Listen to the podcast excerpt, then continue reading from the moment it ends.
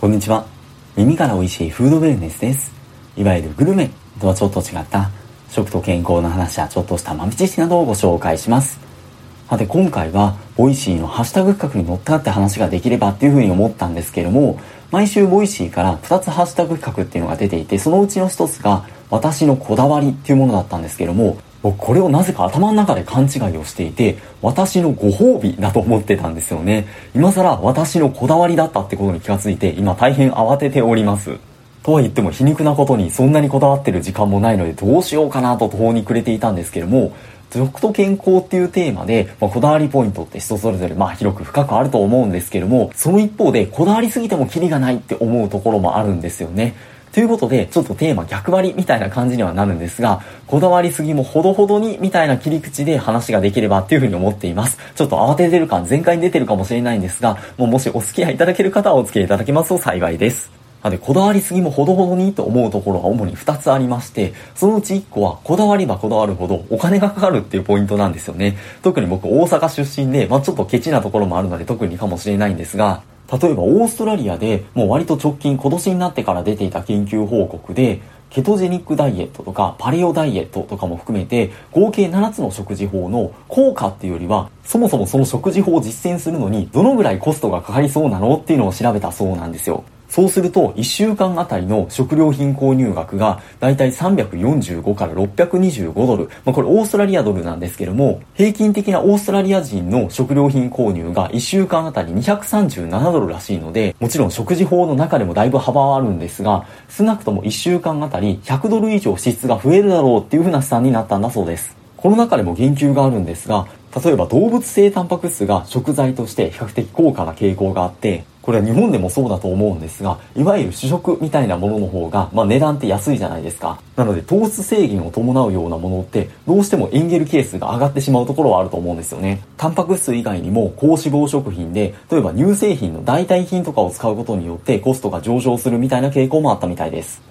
もちろんだからいいとか悪いとかっていうわけではなくて自分にしっくりくればそれでいいのかもしれないんですけれどもそうは言っても懐事情っていうのが人によって違いますよね。僕も正直そんなにかけられないっていうところはあります。なので理想を追い求めるのは気にはないんですが経済的な実現可能性っていうのも念頭に入れておく必要はやはりありそうです。そういった話の触りを押しつつ、やっぱり健康っていう観点では、野菜とか果物をもっと食べようっていうふうによく言われますよね。日本でも野菜1日 350g っていうふうに言われるんですが、例えば世界中で行われた研究の合計142の論文、最大で200万人以上が含まれているらしいんですが、それを解析した結果では、原因によらない全死亡率をはじめ、まあ、心疾患とかあらゆる疾患において、合計1日 800g の摂取まではリスクが下がるっていう結果になったんだそうです。800g ってまあすごい量ですよね。もちろんその量が増えるに従ってリスクの減少幅っていうのは小さくなっていくんですが、なので野菜全然食べないよっていう人はもちろん食べた方がいいでしょうし、まあある程度食べてるっていう人でも野菜を多く食べるに越したことはなさそうですよね。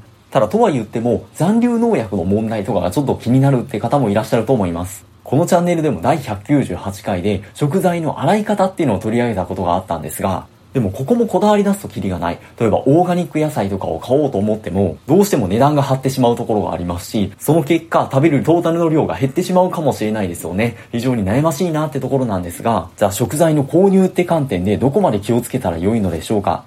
複数の書籍で言及のあるもので、スタンフォード大学が2012年に発表した合計240個の研究データを解析した結果によると、やはりオーガニック野菜の方が、こう、何とか検出できるぐらいの微量の残留農薬の量は少ない傾向があったそうなんですが、その一方で許容上限量を超えるような農薬の検出量にはそんなに差がなかった。そして栄養価についても、まあ、牛乳についてはオーガニックの方がオメガ3脂肪酸が豊富とか、ちょっと細かいところはあったとしても、基本的には大差がなかったとのことでした。とは言っても意見が割れているところもあるみたいで、オーガニック野菜の方が抗酸化物質が多くて重金属の量が少ないっていう結果だったり、一方で家畜の糞尿とかを使った有機の肥料が発酵が不十分で問題を起こしたりとか、そもそもその家畜自体が遺伝子組み換え飼料とか抗生物質で育てられているっていう可能性もあったり、そもそもオーガニックかどうかに限らず、まあ土壌とか気候によって大きく左右されるので、オーガニックが必ずいいともなかなか判断しきれないところもあるみたいです。なので結局のところ、まあ、金銭的に無理のない範囲でってところにはなると思うんですが、書籍とかを見ていても、まあ、その台所事情を圧迫してまで無理して取り入れる必要はないんじゃないかっていう意見が多い気がします。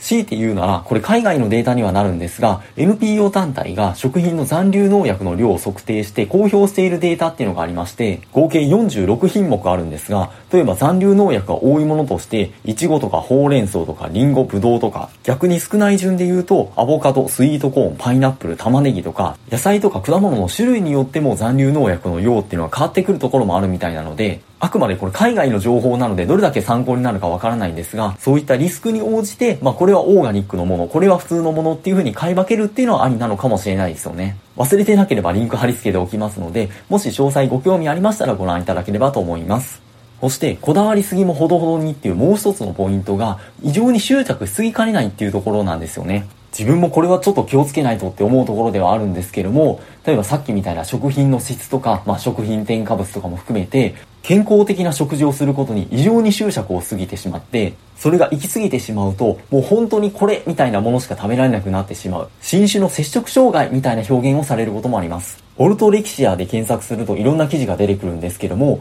脳の不調を治す食べ方っていう本の中でも、強迫性障害のカテゴリーの中で特殊な症例として紹介されていました。健康的な食生活を心がけるっていうのはもちろん素晴らしいことですし、こういったチャンネルでも皮肉なことにそういった話がメインなんですけども、そこが行き過ぎてしまうと脅迫観念にまで発展しきれないというか、まああとは人間関係に支障が出たりとか、食事が自分自身が全然楽しめなくなったりとか、生活にも支障が出てくるってこともあるみたいです。正直僕自身も食事を選ぶときに、こう、あれこれ悩んでしまうところがあるので、うって思うところがあるんですが、これ人によって動機はそれぞれだと思うんですが、中でもやっぱり体重管理への執着がオルトレキシアに発展しやすいってところはあるみたいです。接触障害っていう切り口でも言われたりはすると思うんですけども、SNS の利用の影響を受けやすいっていうふうにも言われていて、特にインスタ、インスタグラムの利用が多いほど、オルトレキシアの傾向が高かったっていう調査結果もあるそうです。不健康なダイエットへの継承みたいな本とかをいろいろ見ていると、フィジーの話がよく出てきていて、フィジーってまあ南太平洋の島ですよね。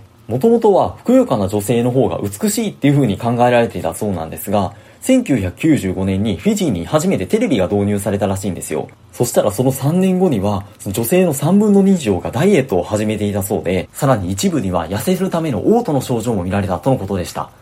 これかなり強烈なエピソードだなと思うんですけども、日本でも1960年代にスイッチーっていうかなり細いモデルさんが来日して話題になったことがあったらしいんですが、そこから痩せていることイコール美みたいな信仰が始まったっていうふうにも言われたりしています。こういったモデルさんとかの影響を受けやすいっていうのは世界的にあるようで、例えば海外では極端に痩せているモデルさんの活動を禁止する措置が取られたみたいな話とかっていうのも話題になったと思うんですが、それ以外にも精神的なストレスから発症しやすいってこともあるそうで、例えばストレスフルな仕事環境とか、自分でコントロールしきれない中で、ある意味唯一コントロールできるのが食だけ。言葉で SOS を出すことができなくて、そういった症状に走ってしまうってこともあるそうです。接触障害の話非常に重いのでそうやすやすと語れるものではないんですが、ちょっとオルトレキシャーから話はそれましたが、僕個人的な話をすると、食事がコントロールできないところっていうのは少なからずあって、例えば仕事は大体出先に行っていて、その現地でその人と一緒にお昼ご飯を食べることが多いんですけども、そうなるとお店とかはなかなか自分で選べないですし、野菜が全然取れないとか、メニュー揚げ物しかないみたいなとことかっていうのもあったりするんですよ。